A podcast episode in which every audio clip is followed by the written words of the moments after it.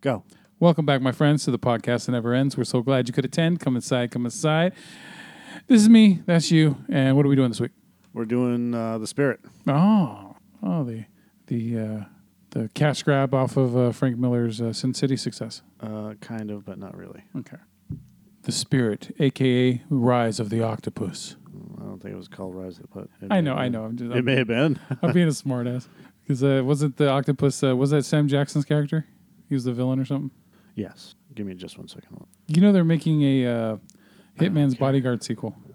Yes, I've, I've known about that for quite a while. Right. I, for, I I hope that it's. Uh, thanks for that six month old news. You feel better about yourself? Yeah, Oh, actually, I well, do. Then, you know, I'm glad I accomplished because something in your life. because you know you're six months behind on fucking movie news. no, that's not that's not that old. It's th- at least that old.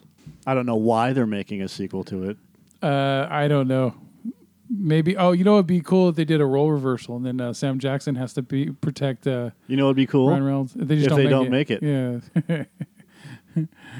TikTok, motherfucker. They could just have Ryan Reynolds motherfuck the hell out of Sam Jackson this time. Again, who cares?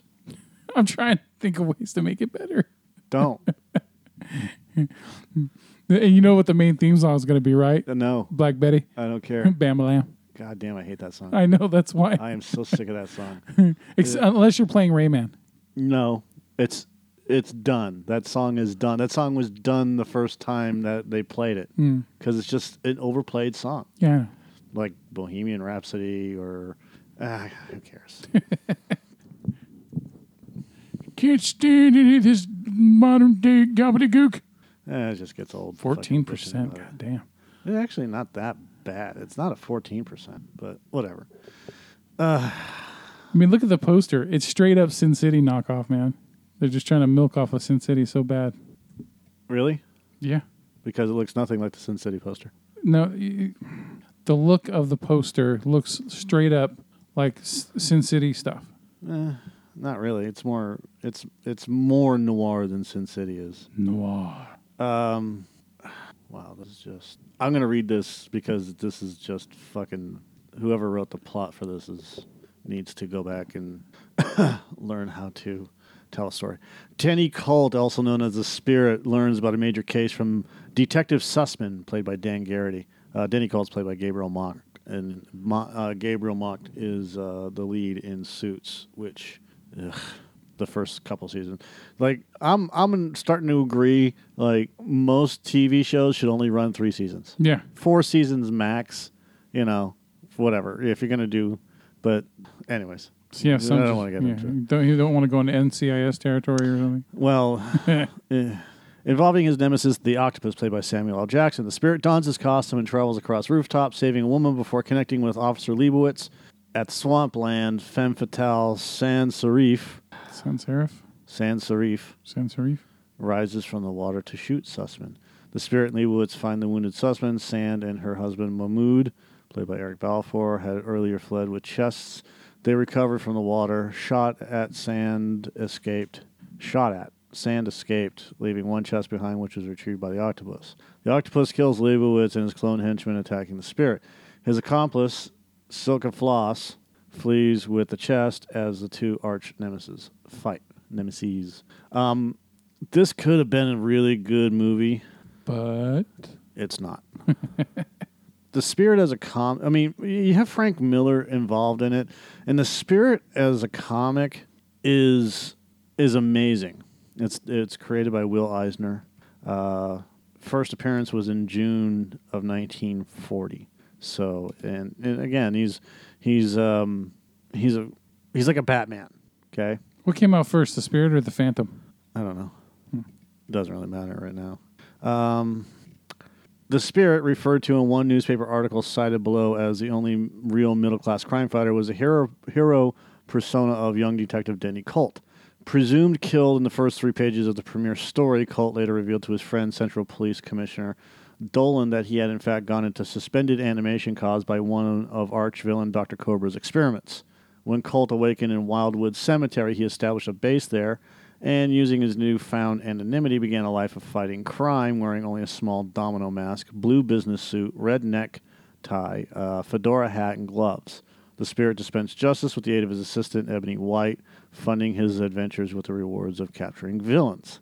The spirit originally was based in New York City, but was quickly changed to the fictional Central City.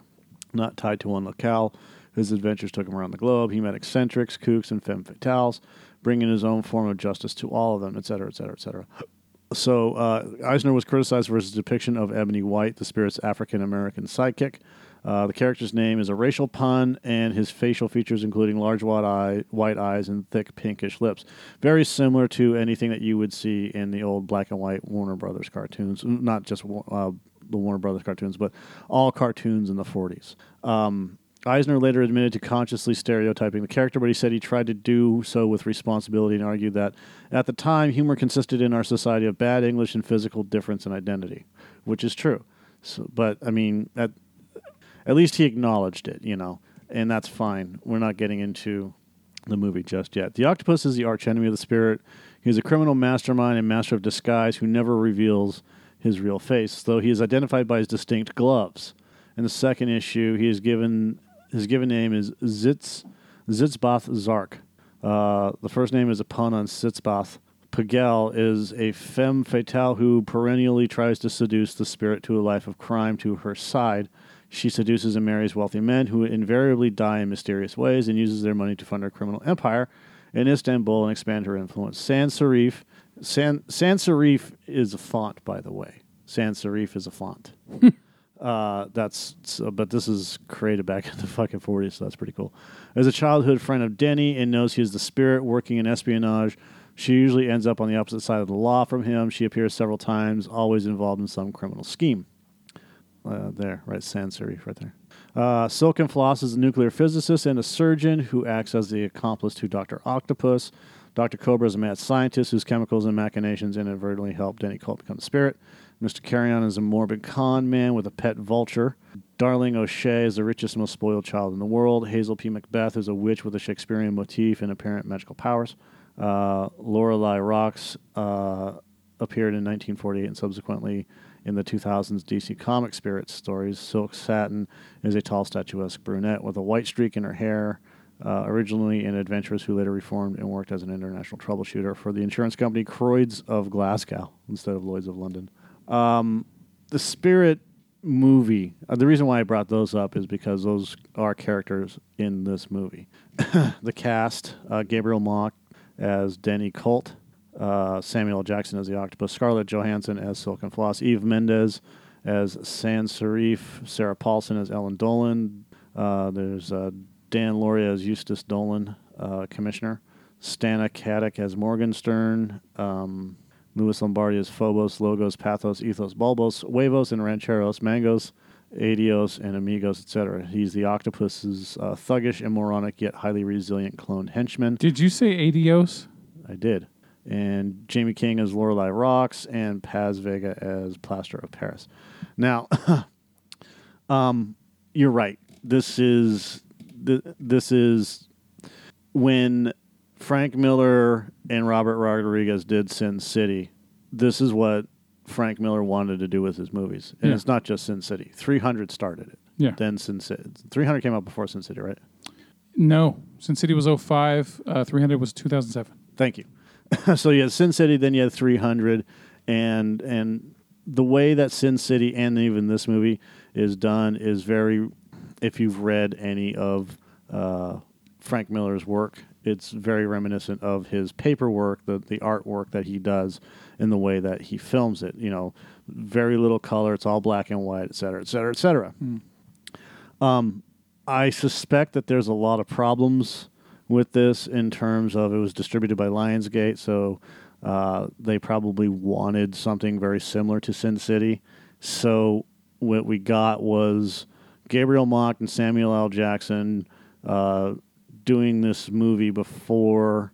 Uh, I, it just felt like it was before everything was was finalized and written. It felt like this movie had a lot of problems script wise uh, going into it had a lot of problems uh, production wise.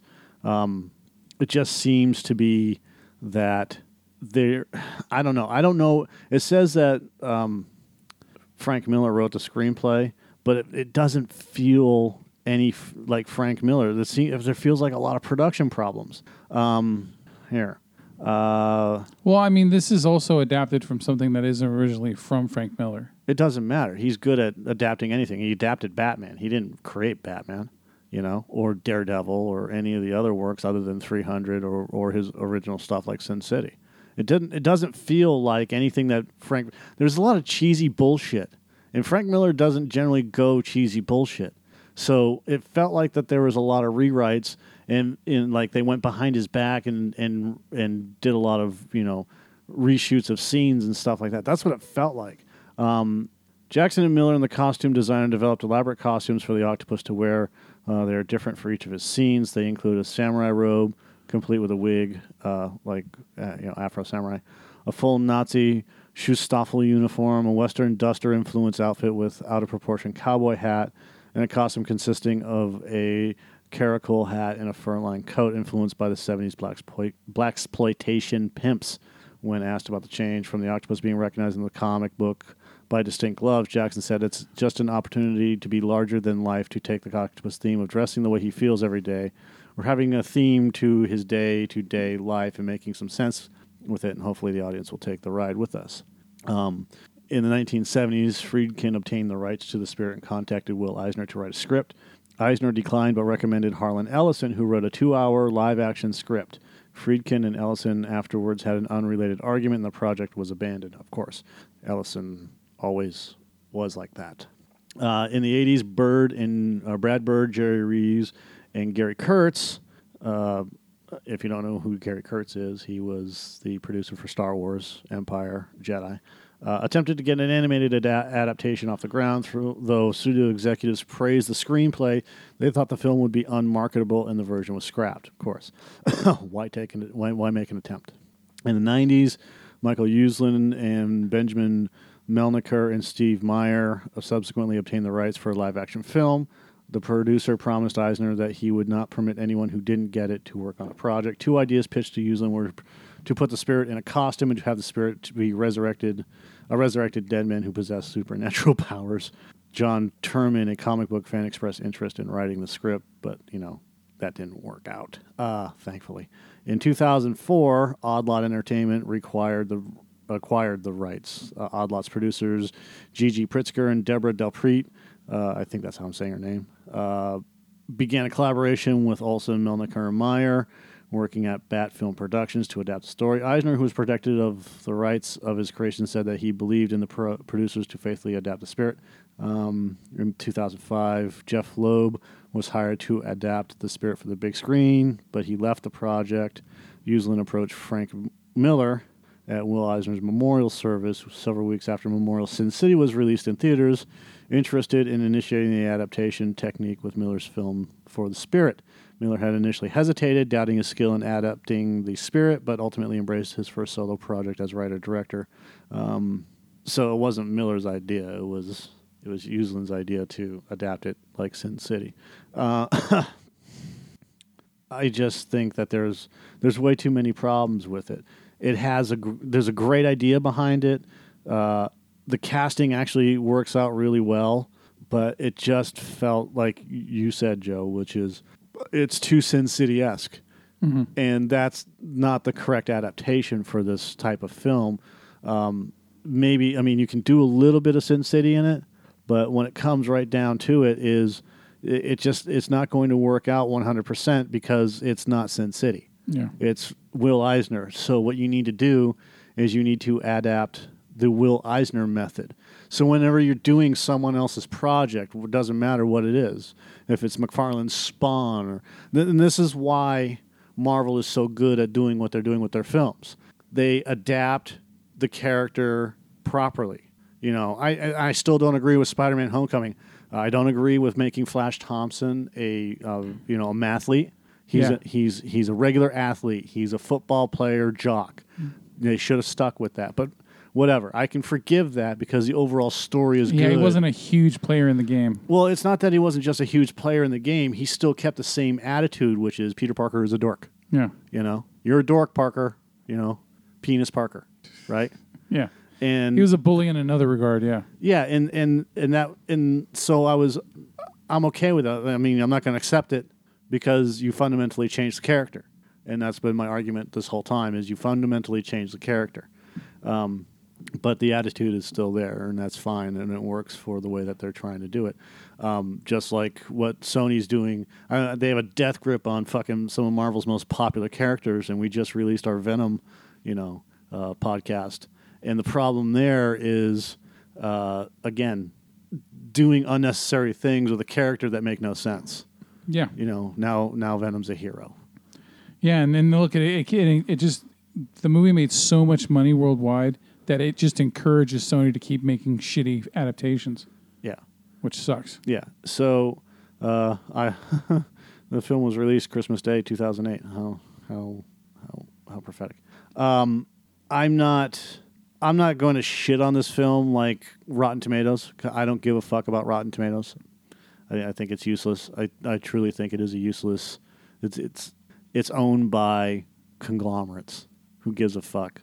Uh, I can't take a site that isn't independent. Uh, like I'll I'll take Roger Ebert and his word over anything else Yeah. or at least Roger Ebert's site, because it's it's more auth- authentic. You know, there's but the, here's the issue uh, in terms of what it comes down to is and what I said before. You can't adapt a, movie. I'm sorry, you can't adapt someone else's work into your own similar style of work unless it's spectacular. Sin City worked because it adapted Frank Miller's style and everything else. Spider Man works, or the whole Marvel Universe works because they've adapted those styles into the movies. Sin City worked because if you read the comic, it everything's different. Like when you when it focuses on a different character, it feels like you're reading something different. And the fact that they had three different directors making that film, it fit with the whole flow of, of the comic. Mm, yeah, no. you had Tarantino doing a whole segment. Have you read the comic? You had I've looked it up. No, have you read it? I haven't read it, but I've looked it up. There's a certain tone of change. Of, well, of y- yeah, but I mean, it, it it it's not just that. It has nothing to do with the directors or anything. They had a they had a plan. This is what we're going to do. This is Frank Miller's work, Sin City, and we're going to use this as the template, and we're going to stick to this as a template. And Frank Miller was there making sure that everything was right. And unfortunately, with the Spirit, they didn't follow the template, and the template was the way Will Eisner does it. You can't you you can't take Sin City or Frank Miller and throw it into the spirit and hopefully everybody will understand it.